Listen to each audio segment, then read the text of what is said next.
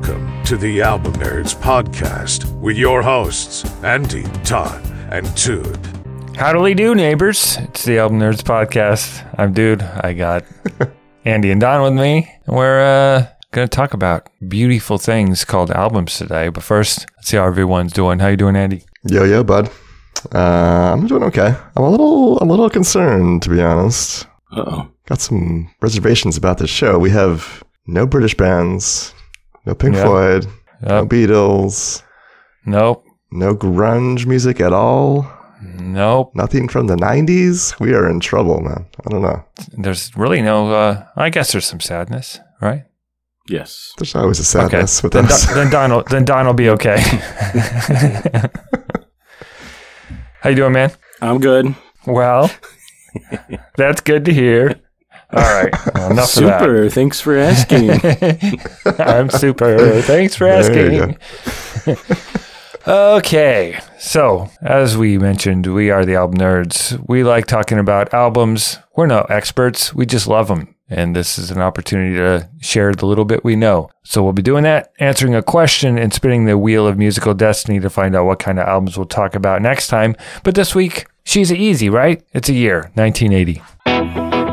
That's what I'm talking about. 1980 was an Olympic year. Uh, of course, that's the, the miracle on ice happened in Lake Placid, New York. Uh, the United States defeated the Soviet Union in men's ice hockey. USA. USA. Then later that summer, uh, when the Olympics were to be held in Moscow, uh, the United States uh, decided to, to boycott. So uh, no Summer Olympics for us. Uh, we got Mount St. Helens in Washington erupting and killing 57 people.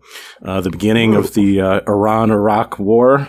John Lennon was shot and killed. John Wayne Gacy was sentenced to death for murdering 33 boys. D- dark year, huh? Damn, dude. Yeah. What? what are you doing to me? Uh, Ronald Reagan defeated Jimmy Carter in the presidential election. U.S. Oh, sorry.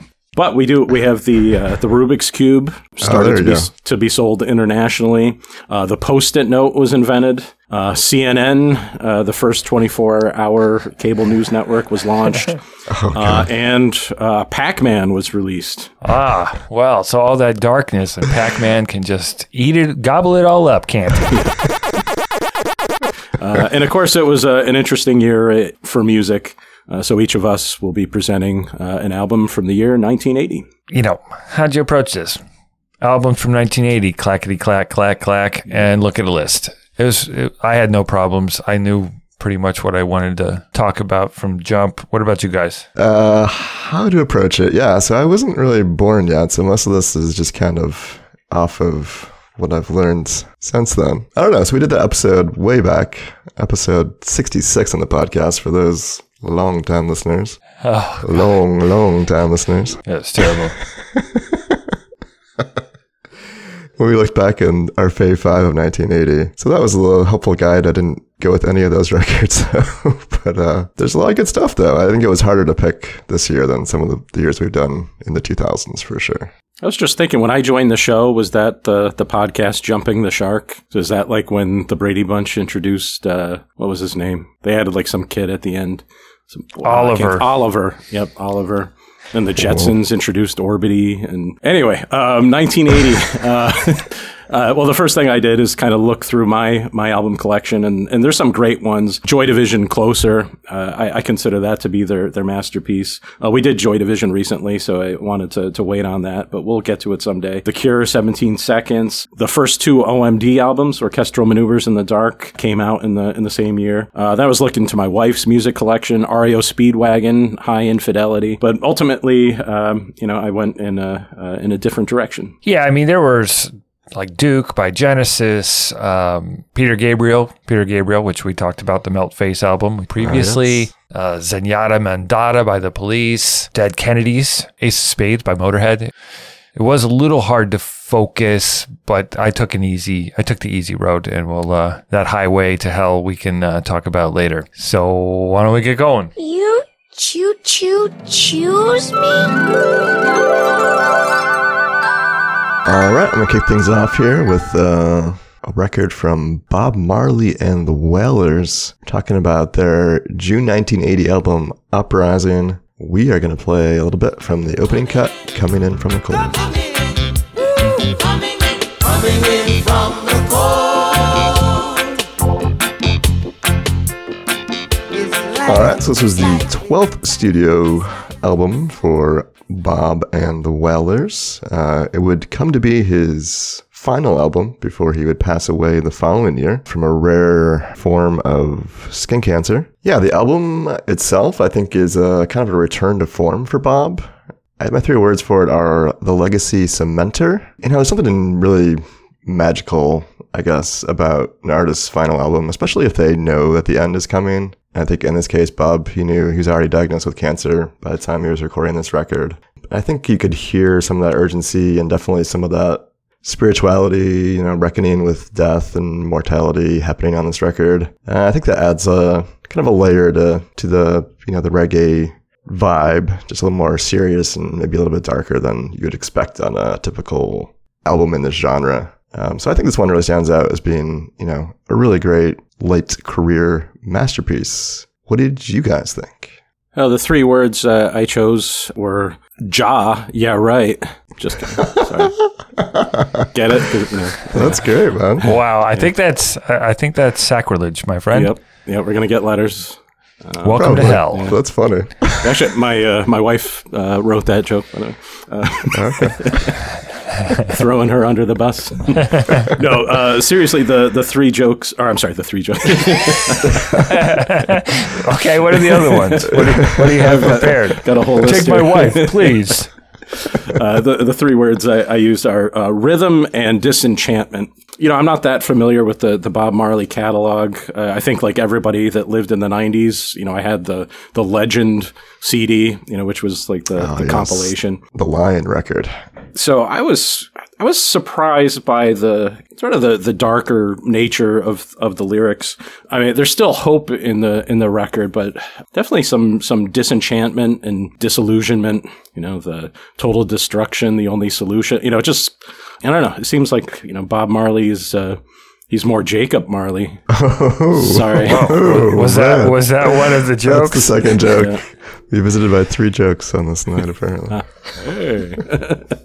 um, but anyway, you know, it's almost like he's maybe giving up on humanity and looking upward, you know, to to to Jah, finding finding hope there. Um, but you know, just a yeah, really solid record. You know, I'm happy to you know to listen to a, a Marley album uh, in its entirety because it's a it's a much different experience than just listening to the the, the singles or the greatest hits. The three words I chose to describe this album are spiritual, honest, and welcoming. Uh, there's something open arms about this where it feels kind of like, come in, you know, we're we're all together on this. Uh, Coming from the cold. Exactly. Um, like, and, and there's something, the spiritual aspects, it's like maybe what Andy was alluding to with maybe knowing that the end is near. He was, it feels like he was really tapped into something, you know, like there's some ethereal connection. I, you know, I, I think I, I missed out and I need to, to dig in more. I'm glad we had this experience. I'm glad I got to listen to this record. Um, I'm not a huge reggae guy, but this does, isn't that. I mean, it is, but it isn't. It's more. You know, there's just more to it than than just the certain guitar rhythm or or whatever. So yeah, very awesome, very fun uh, to get to know him a little bit, and look forward to talking about the uh, next tracks up. Uh, before you move on, I, I just want to say I, I love the like the coming in from the cold metaphor. Like I think as somebody who lives in the Northeast, I, I've grown to appreciate winter, and it's just an underrated sensation. I think to to walk into a warm house from you know from the cold. So well done, Mister Marley. Mm-hmm. Mm-hmm. Good metaphor for sure. Yeah. So I mean, a couple interesting things are going on on this record. Um, the sound here is definitely reggae, but there's elements of I would say funk being incorporated in here, and obviously some dub is is kind of an important part of the of the sound here as well. Part of that goes is tied back to the production on this record, which is done by Chris Blackwell, who you may know from Island Records. He was the, the founder of that label, which I think would come to prominence kind of later on in the decade, if I'm remembering correctly. Yeah, anyway, he was pretty, he was uh, inducted into the Hall of Fame a few years back, and the Hall said of him that he was the single person most responsible for turning the world onto reggae music. So I think that alone is a pretty awesome legacy for for him. And obviously, this this work here in particular, I think, is pretty important in terms of like carrying on Bob's legacy. So why don't we play a cut here that talks about kind of that message of sort of moving on and evolving. And, um, you know, I think Bob did kind of want to maybe tear the world down, but that was always with the idea of moving on to kind of something at a higher level or, you know, evolving past the sort of limitations that we seem to be stuck with. I think the track Zion Train does a real nice job of, of getting across that message.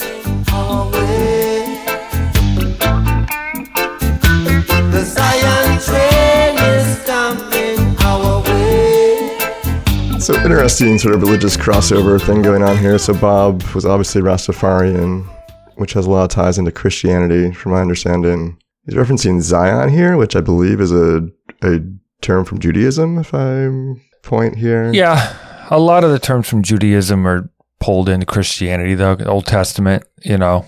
Sure.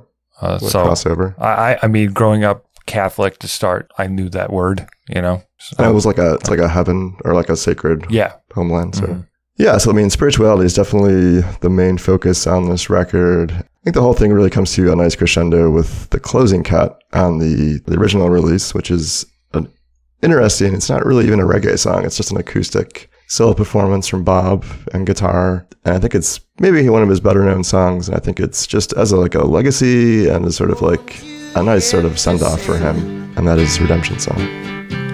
These songs of freedom, cause all I ever have. Redemption songs, redemption songs. That's a great line there. Emancipate yourself from mental slavery. yeah. There's a lot of great lines.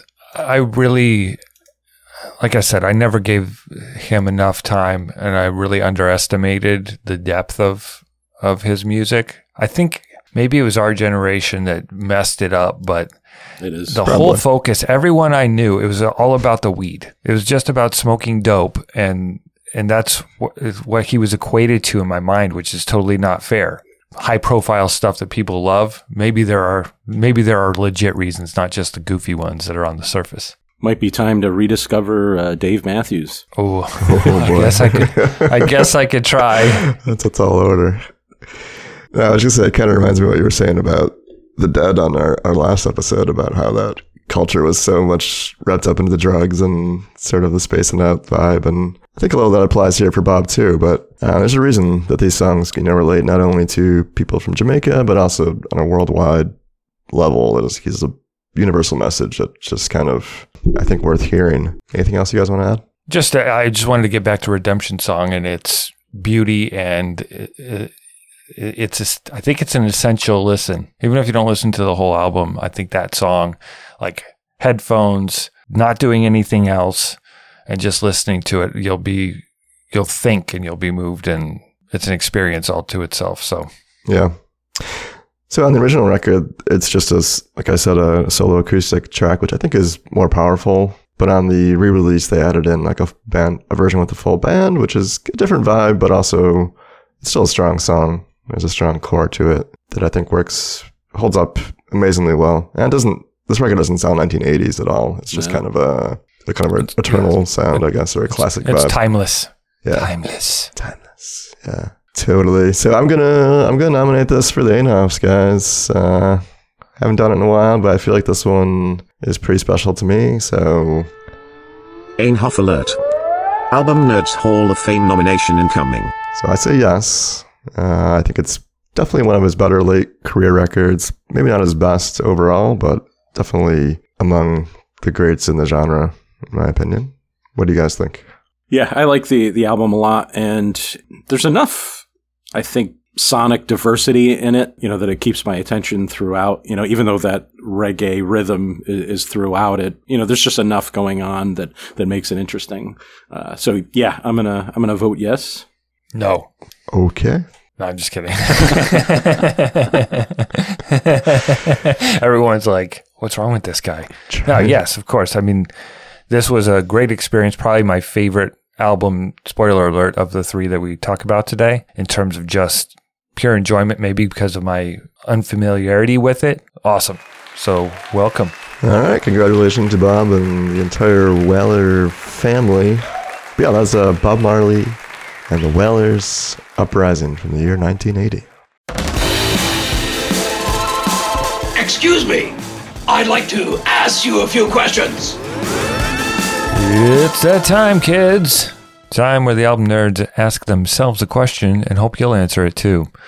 From The Empire Strikes Back to Raging Bull, 1980 brought us some great movies. What are some of your favorites from that year? All right, yeah, there aren't a lot of good ones. And my wife would be pissed at me if I didn't mention The Shining, which is like her favorite movie. And Damn it, that was mine. oh, sorry. Do you like The Shining too, dude? Uh, duh. What do you like about it? Well, I like that part when like the guy's shining and then the other guy's like, stop shining. You know? It's awesome. Why you gotta sign so much? um, all right, one other horror movie I'll mention is uh, The Changeling, That's a good one. which I really enjoyed that movie. I think it's an awesome kind of ghost story. It's got some really cool, great acting in it, and kind of a unique storyline. If you haven't seen it and you're a, a genre fan, I think it's definitely worth watching. The other one I'll mention that I just saw a few years ago for the first time is Dolly Parton in Nine to Five. You guys ever seen that? Yep. Of course. That is hysterical. I really enjoyed that. Yeah. Didn't even know that existed until recently. My uh, my family were early adopters of HBO, so around the time I was, you know, starting to pay attention to movies, like a lot of these movies from 1980 were in heavy rotation, like like Nine to Five. Some of my favorite movies from that year are probably. Uh, um, it's depressing as hell and, and sad, but the the Elephant Man uh, by David Lynch is a is a good film. And I didn't see this one until I think I was in college. But uh, Ordinary People, an- another pretty depressing one. Well, that fits your your mo, right? Yeah, um, but that's uh, what is that? What is that even about? I don't even know. So, uh, it's about uh, it's about ordinary people, you know, just being. Doing ordinary things. Like it shows this lady making peanut butter sandwiches for about twenty minutes. Uh, uh, th- this family, uh, I think, like the oldest son dies uh, in some like tragic accident, and then the younger son is kind of dealing with some issues and com- uh, attempts suicide and, and stuff. But it has boy. a it has a nice ending. It's uh, it's got Donald Sutherland and uh, Mary Tyler Moore. It's a it's a really good movie. Hmm. Love me some Mary Tyler. Okay. Um, She's great. National treasure. uh, yeah. So The Shining is one of my favorites. I love the book also, and I've even watched the other adaptations of The Shining and uh, Doctor Sleep, the follow up to Oh, it. yeah. Pretty good. But I mean, I, the movie is quintessential, like late seventies, early eighties, in terms of its its feel. Right, you know the Mhm. the carpets in the Overlook Hotel and the wallpaper and just the way that it. But Jack Nicholson is scary as hell. Yeah, but it, it's it's a must see. That's a must see movie, and um, you know, of course, Airplane, goofy, still funny. It's I Mhm. mean, it's stupid. It's stupid jokes, but that's what we specialize in here. So why not watch a movie of it, right? And the Blues Brothers and Caddyshack, Oh, the Blues Brothers. both of which I didn't really appreciate too much at the time when I saw, but then and when I saw later, I I got the humor a little bit better. Uh, Caddyshack in particular, as a kid when it came out, all I wanted to see was the puppet gopher. like I didn't care about the other stuff. So, and Superman two, where uh, Superman throws uh, Zod into a pit at the end, therefore killing him. Therefore, the new movie where he kills Zod isn't really that big of a deal. Anyway, what about y'all? 1980 movies. I think we named them all. So uh, good luck at uh, bringing one to the table. But helpnerds.com slash discord, let us know. How did you ever think of that big suit? I like symmetry and geometric shapes. I wanted my head to appear smaller, and the easiest way to do that was to make my body bigger. because music is very physical, and often the body understands it before the head. Okay, so the uh, album I chose from 1980 is the, the Talking Heads with Remain in Light. It was re- released in October of, of that year. Uh, this is their, their fourth studio album. Let's start with uh, the, the, the most song, the, the most known song from the album. This is uh, Once in a Lifetime.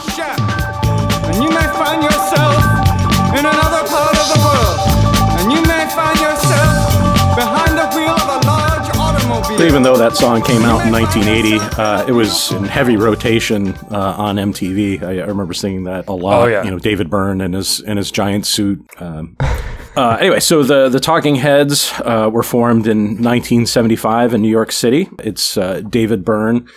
Pretty much everybody in the in the group is a uh, is a multi instrumentalist, uh, but um, Byrne was uh, the the original guitarist. Jerry Harrison keyboards and guitar. Tina Weymouth bass, uh, and Chris Frantz France France uh, is on uh, drums and percussion. Uh, Weymouth and, and France are actually actually married. Uh, this al- album France is a girly man. uh, Weymouth uh, also formed the the Tom Tom Club. I don't know if you guys are familiar with that. Yes, that I band. remember that. Sounds familiar. The, the album also features guitarist uh, Adrian Belew from uh, King Crimson. Most of the guitar solos that you hear on the album, I, I think, are, are him. Also, backing vocals from Nona Hendryx and some brass, you know, trumpet from uh, Jon Hassell. So this is, uh, I don't know, it's it's a really interesting album. You know, if you're if you're only familiar with you know the hits of the the Talking Heads, I, I think this one could can kind of catch you off guard. I mean, they've obviously embraced kind of world sounds, uh, mainly from the the continent of of Africa. You know, a lot of these songs they they don't have a, a traditional structure. It's kind of like there's a, a groove that just continues and and continues. Yeah, uh, you know, I think it's a, a really interesting album. Definitely stands out in the year 1980. Uh, what, do you guys think of Remain in Light? Three words I used to describe it are heady, dizzying, and dreamy. So it's all it's all up in the noggin on this one. There's something weird going on with the chemicals in your brain when you're listening to this. Um, this the quirky weirdness is comfortable. It's also puzzling. Yeah, I think it's that world, maybe the the Afrobeat stuff, and I'm not sure what it is in, in David Byrne's uh, delivery, but there's something. It's like challenging somehow. I don't know how to describe it. There's not. I'm not getting a ton out of the lyrics per se. It's more the feeling, uh, like the kind of endorphins or something. Kind of like a like a poet, I think would do, where like I'm not exactly sure what you're saying, but like how it's sounding, sort of thing. Yeah. yeah. David Byrne would have been great at a poetry slam. yeah, totes. Uh, so my three words are psychedelic African awesomeness.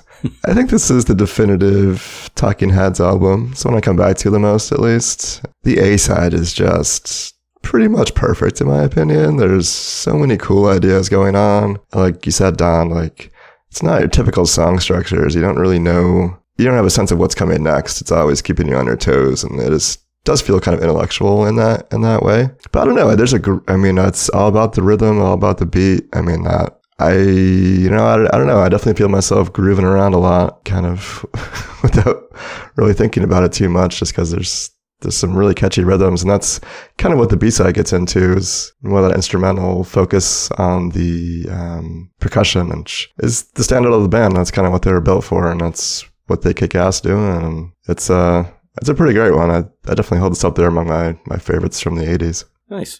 Uh, well, the, the three words I chose to describe the album are African post punk funk, you know, which uh, again is sort of related to, to what you guys said. Uh, let's hear a clip from uh, the song The Great Curve.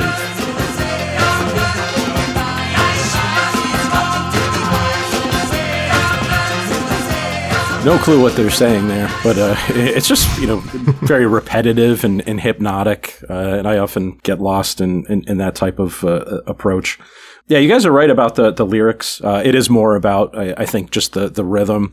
Uh, I, I think uh, Burns said that it was basically that like stream of consciousness uh, approach, where you're just kind of you know throwing out words. And I guess he just kept doing it until finally it, it didn't sound like nonsense anymore. um, uh, the album's produced by Brian Eno. We, we've mentioned him several times uh, on the show. You can hear it. Yeah, definitely. You know, so Brian Eno was in Roxy Music. He's also he, he's really focused on like uh, ambient music. You know, which is sort of less about songs and more about just sort of you know experiencing uh, music as it happens, and this definitely has that has that vibe. Yeah, well, let's uh, let's turn to a sort of a, a darker moment on the album. Uh, this is the the closing cut, the overload. Leaving unnoticed, a condition of mercy. That was my favorite on the album. Really? Honestly. I mean, I think because I like Psycho Killer so much and I like that part of his voice that doesn't get used a lot. Deeper register. Yeah. That track sounds so so Brian Eno to me. I mean, like Oh, oh yeah. you could hear that. Like, that could almost be a Brian Eno song more than a Talking Head song. Yeah, definitely.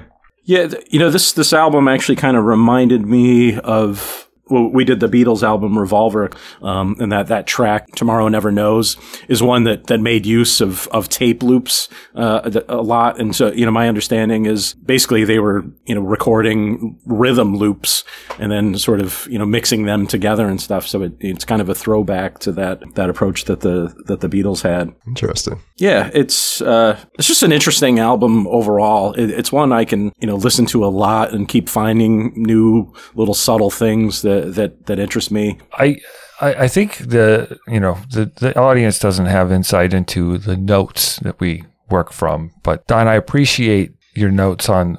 We always put in what genre an album is, and no clue. I think really does. Yeah.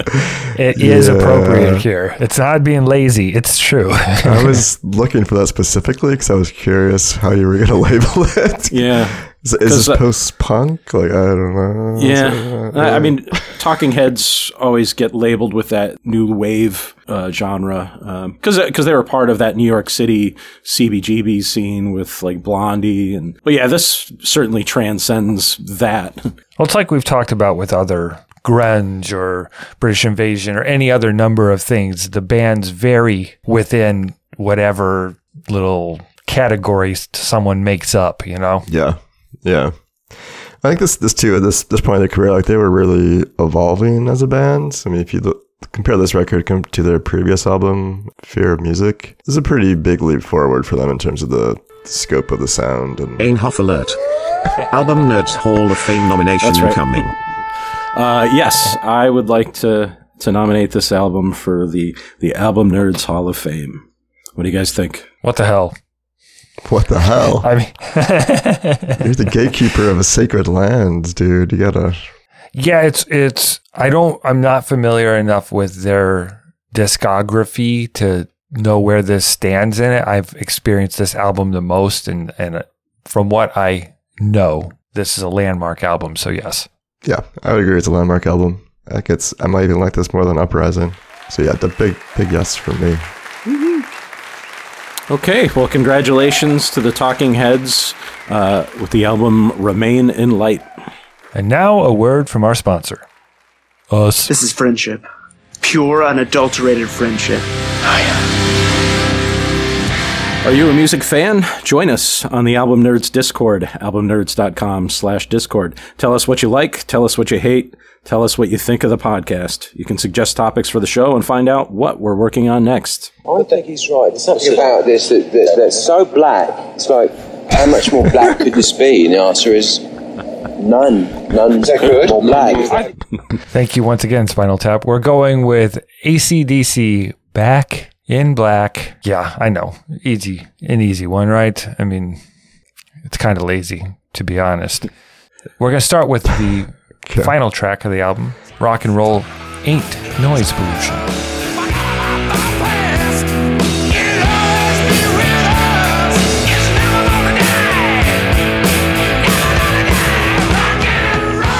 Never gonna die. Can't go wrong with that.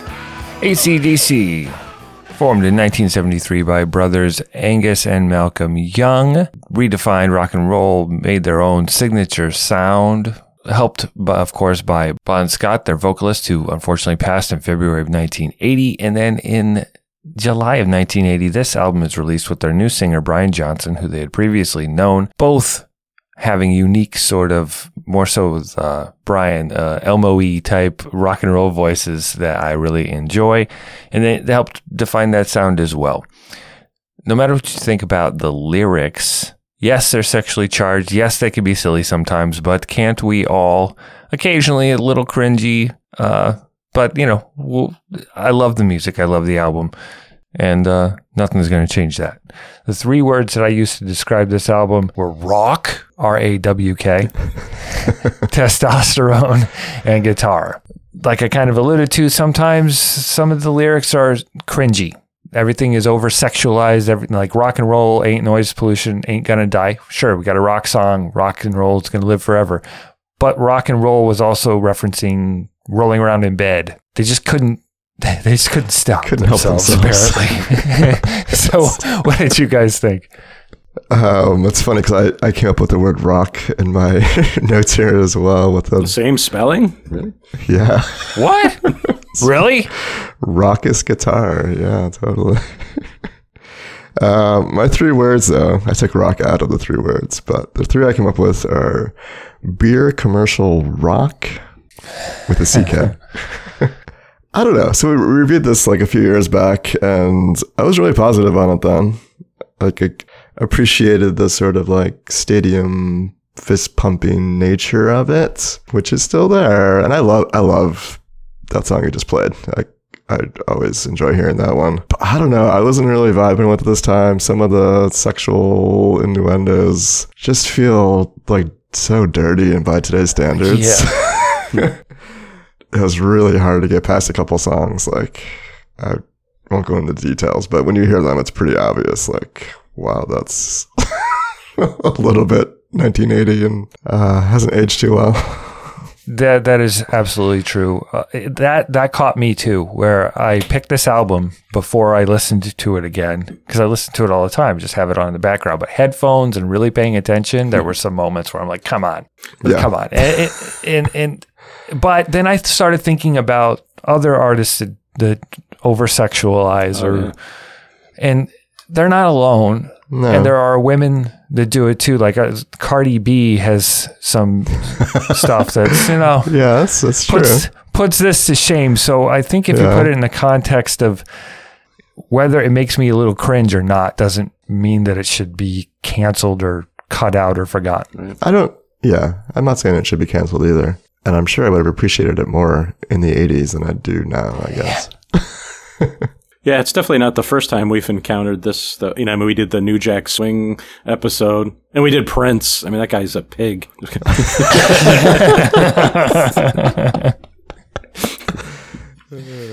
right. Uh, well, the the three words I, I picked were Southern rock meets metal. I'm making Southern rock one word. Sure. I guess what I mean is if you just soften these riffs a little bit, it just kind of sounds, they sound like Southern guitar riffs. You know, I mean, it's like I could picture Lynyrd Skynyrd playing some of these songs. You know, if you take a little bit of the, the fuzz off the guitar, yeah, I feel like the guitar solos are just pretty much straight up rock and roll that's just uh, a, a little bit louder. And God, I mean, the, the album is just as, as hooky as hell. You know, like every song is, is Yeah. catchy. Yeah. Actually reminds me, I mean, it's sort of like the, the Nirvana album, you know? So again, it's sort of a, an aggressive album, but that it's just so hooky that it's, uh, that it's accessible. Yeah, but lyrically, it's more like something from Mad Magazine. Yeah, that's true.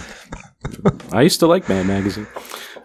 Yeah, that's why this appealed so much to adolescent boys in the 1980s. Yeah, totally. The other thing I, I'll say about the album is just the, the production is just so damn clean. And I, I don't know if that's just the, the Mutt Lange treatment, but it's like perfect. You know, it's just so clear. I mean, every instrument just, you know, even though it's loud and there's, there's, you know, some fuzz in it, it's just impeccably produced, which I guess, you know, it sort of paves the way for the, you know, the, the 80s metal. It did. Yeah, he uh, he produced uh, Highway to Hell as well, which is my favorite ACDC record. Uh, why don't we jump into a little bit of Back in Black, which is just iconic. It, just the sounds of it when it starts, everyone knows what it is.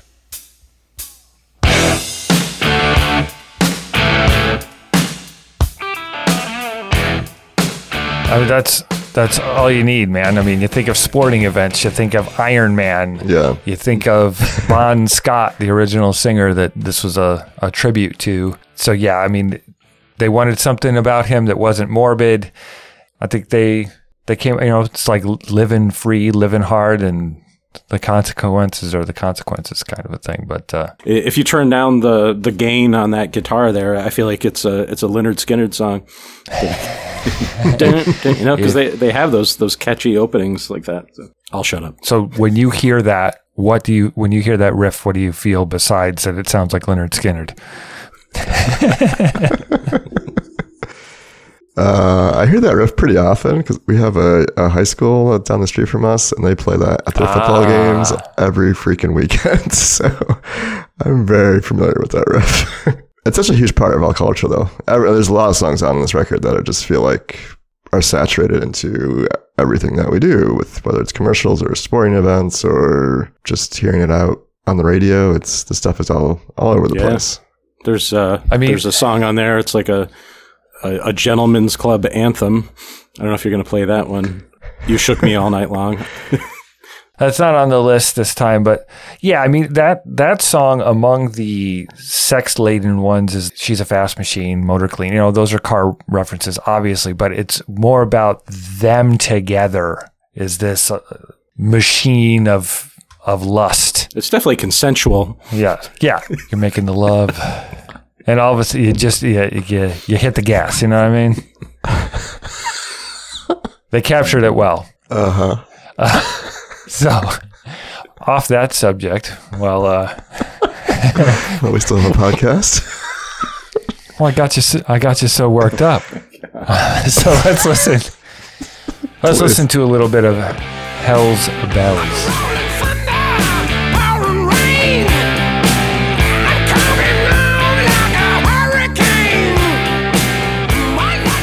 That's probably my favorite song on the album. You know, they uh, they had that bell custom made. Really? That's a real bell that they used, and they had to go. It, it wasn't ready yet, so they had to go to the foundry it was being made in because they're going to take it on tour, and they had to mic it up and, and get that sound. Jeez. Yeah, pretty awesome. I mean, that's the Mutt Lange, right? Where you, custom you can't bell. fake it. and that it's rolling thunder, it's pouring rain. I guess they were stuck. They they were having trouble. They always do the the music first and then write lyrics on top. And I guess they were struggling. And while they were ruminating on that, there was a thunderstorm, and those lines just came out of Brian Johnson's mouth. So he just that always just brings to mind some mythical yeah creature. You know, like I, I just I love the power of that song. Yeah, it makes him sound sort of like a force of nature, you know, like yeah. Have to deal with this. It's cool. Yeah, those bells signify signify third down. Um, at football, you know, when you're trying to get the crowd going, the bells right? play. Yep. Yeah. yeah. I mean, as you guys mentioned, this this album in particular, a lot of you know, there's other ACDC songs that Thunderstruck and and for those about to rock and all you know highway to hell those they all have their places but this thing i think is like 25 times platinum. I think it's wow. the fourth best selling album of all time. Oh my gosh. Up there with like michael jackson's thriller and pink floyd dark side of the moon. I mean it's it's up there. And uh yeah, it's it's fun to listen to. There are some moments as you get older that you're like, mm, that kind of gross, but all in all, it's still an enjoyable listen. You it gets you going, and it's a it's a fun record, and uh, it it's a huge part of 1980. So go check out ACDC Back in Black, and uh, if you need to make a playlist of your favorites, I don't blame you. 1980. What did we learn? Anything? Nothing? Well, I'll kick things off. Say, uh, I was expecting more of like synth pop and just like post punk stuff, which definitely is. But there was a lot of other cool stuff happening outside of what I guess what I was thinking of as a stereotypical 80s sound. And we, I think all these records we picked today apply to that. So it was, a, it was, in my opinion, a really good time in music. I had a really hard time picking a record here because I think there were like a half dozen that I legitimately could have gone with and felt strongly about. So you made the right choice. thank you, thank you. Yeah, I remember going back into because I wanted to see is there a hip hop record we could do. I listened to that Sugar Hill Gang, and that was it wasn't even like hip hop. Like there were like three hip hop tracks on it, and the rest of it was more like R and B. And I think it was I, I read that the producer said that it, they just didn't think they could sustain hip hop for an entire album. And then the you know the Kurtis Blow was was okay. Well, yeah, yeah, it hadn't been established yet. It was same with what Andy was referring to, the synth pop and all that. That was in its infancy in 1980. Like decade breaks are kind of weird because 1980 is really more like the late 70s. it Takes a while to catch up. By 83, decades start to establish their own personalities, and like Kurtis, Kurtis Blow with this kind of rap, you know, it, it that was it just it needed some grooming, yeah. Yeah, I feel like I mean that was a there's cool moments on that Kurtis Blow record, but I feel like it had a really hard time sustaining it's 50 minutes. Like after about 10 minutes of it, I was like, I got the idea. Thanks. But yeah, there was lots of. I mean, you know, it, it, was a great year for for music, I would say, and just like going through that list of events that occurred in 1980, it, it was kind of a dark year, and I, I, think that tends to lend itself to good creativity. So we had Pac-Man though, right? So I guess that kind of that's true. Overshadows that's true. How um, however bad it seems in the here and now, every generation, every uh, they, every, we've all experienced those feelings and and those downturns, but there's always light at the end of the tunnel, and and then the next dark thing happens. But uh, you know, and I think the music reflects that. The music we we talked about today reflects reflects all that. And that's one to grow on.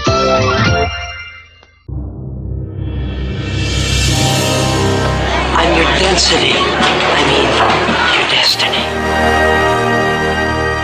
All right, come one and all over to Wadbot's House of Musical Destiny. Let's uh, let's see what fate has in store for us on the next episode.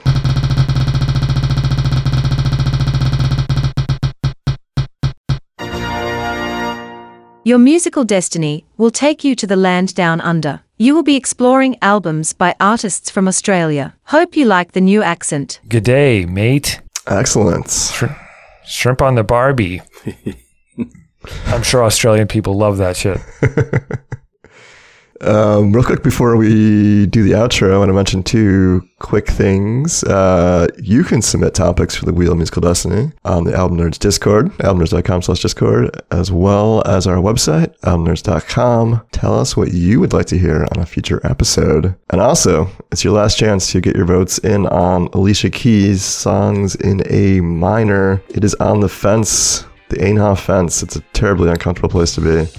Oh, help her get in or out, please. You can also do that on the Discords and our website.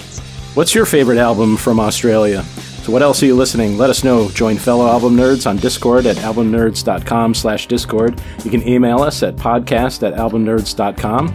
And don't forget to subscribe to the show on your favorite podcast app or follow us on Facebook, Instagram, and Twitter at Album Nerds for details on upcoming episodes. If you'd like to support the show, you can do so via PayPal at albumnerds.com slash support or leave a review on Apple Podcasts or wherever you listen. Thank you once again for listening to the Album Nerds podcast. We'll catch you next time down under. Thanks for listening, everybody. See ya. And you may find yourself listening to a music podcast. That's my that's my David Byrne impression. wow, uncanny. I thought you were playing the clip. Same as it ever was.